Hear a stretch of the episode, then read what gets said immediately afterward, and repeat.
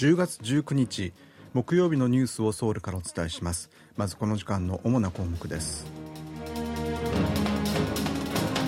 北韓とロシアが外相会談を行い先のロシアと中国の外相会談の結果や北韓、中国、ロシアの3カ国による合同軍事訓練を実施する可能性などについて話し合った模様です。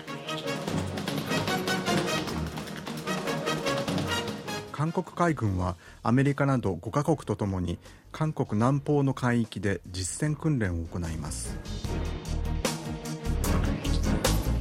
中央銀行の韓国銀行は再度政策金利を据え置きました。今日はこうしたニュースを中心にお伝えします。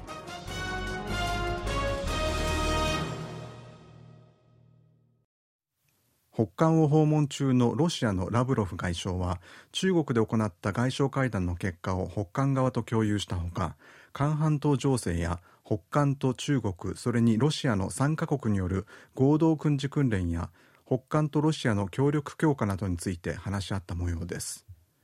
ロシアのラブロフ外相は北韓外務省の招きで18日の夜訪問先の北京から空路で北韓に入りました。ロシア外務省の報道官によりますとラブロフ外相は19日に北韓のチェ・ソニ外相と会談を行ったということです。会談ではラブロフ外相が中国の王毅外相と行った話し合いの結果を共有するとともにロシアと北韓の関係や韓半島問題などについて幅広く意見が交わされたものとみられます。ラブロフ外相とチェ外相は先月の首脳会談で合意された内容の履行に向けた議論だけでなくプーチン大統領の北韓訪問についても意見を交わしたものとみられます。さらに北韓が中国ロシアとともに軍事訓練を行う可能性についても議題に上ったものとみられます。一方ラブロフ長官が今回の北韓訪問中に金正恩国務委員長と会談する可能性も取り沙汰されています。韓国海軍は国連軍司令部に加盟する国のうちアメリカなど5カ国とともに韓国南方の海域で機雷を使った実戦訓練を行います。今回の訓練は有事に備えて韓半島全域で想定される機雷戦の状況についてより正確に把握し多国間の連携を強化する目的で今月19日から27日まで韓国の南海の島コジェドの周辺で行われます。韓国海軍からは機雷を海中に設置するための艦艇など8隻に加え航空機2機と爆発物処理班が参加します。アメリカ海軍からは機雷を除去するための掃海艦パイオニアなど艦艇3隻と航空機3機が参加しベルギー、カナダ、ニュージーランド、フィリピンの海軍からは爆発物の処理班や無人潜水艇の運用班が派遣されます。参加各国は有人及び無人の複合機雷に対応するための訓練や掃海ヘリによる機雷の探知また浮遊している機雷の爆破訓練などを実施します。韓国と日本の防衛時間級の協議がソウルで行われ安全保障面での協力の拡大に向けて緊密に連携していくことで一致しました。韓国のシン・ボムチョル国防部次官は安全保障の国際会議ソウル安保対話に出席するため韓国を訪れている日本の芹沢防衛審議官と18日に協議を行いました。国防部によりますと韓日両国は会談で安全保障における協力の拡大に向けて緊密に意思疎通を行っていくことで一致したということです。国防部は1年ぶりの開催となった今回の国防次官級協議について北韓の核とミサイルの脅威を抑止し地域の平和と安定を増進するためには韓日韓日米の安全保障での協力が重要だという共通の認識のもと実現したと説明しました。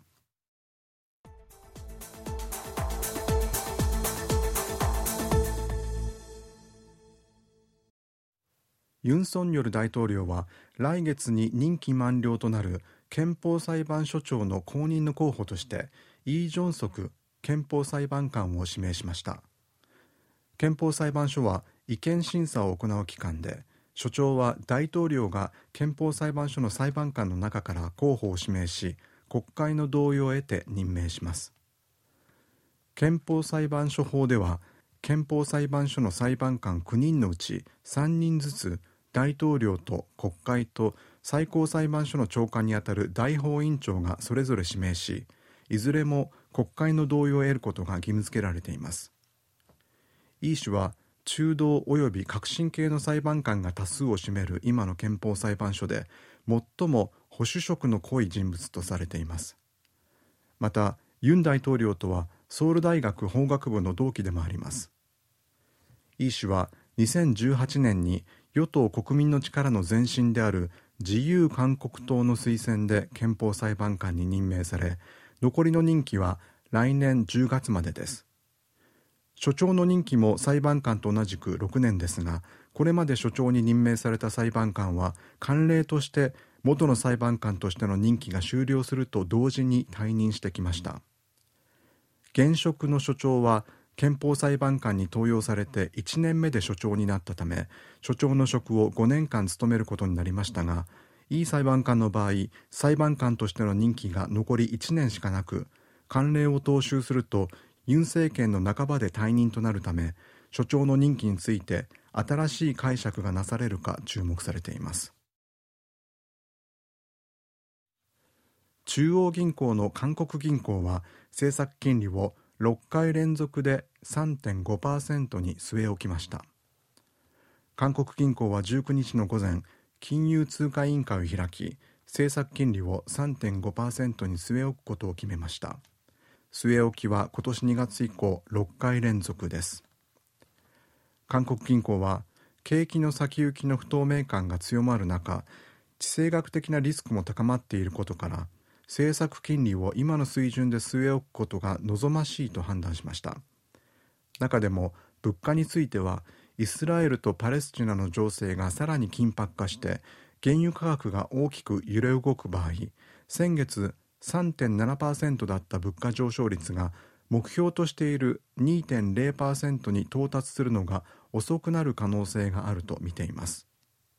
当面の間は物価の安定に重きを置いて引き締めを続けインフレや家計の負債の推移主要国の通貨政策や地政学的なリスクなども考慮して今後利上げが必要かどうかを判断すると説明しています。今回の政策金利の据え置きでアメリカとの金利の差は最大で2ポイントのままとなっています。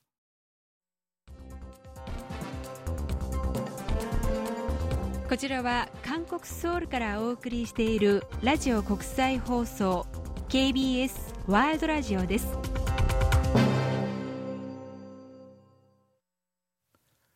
韓国トップの自動車メーカーヒョンデ自動車が認定中古車の販売をスタートします。ヒョンデ自動車は認定中古車の販売を今月24日から始めると発表しました。販売対象となるのは出庫から5年以内走行距離10万キロ以内で事故歴のないヒョンデとヒョンデの高級車ブランドジェネシスの中古車です。販売はオンラインで行われ購入した車は自宅など希望する場所に配送されます。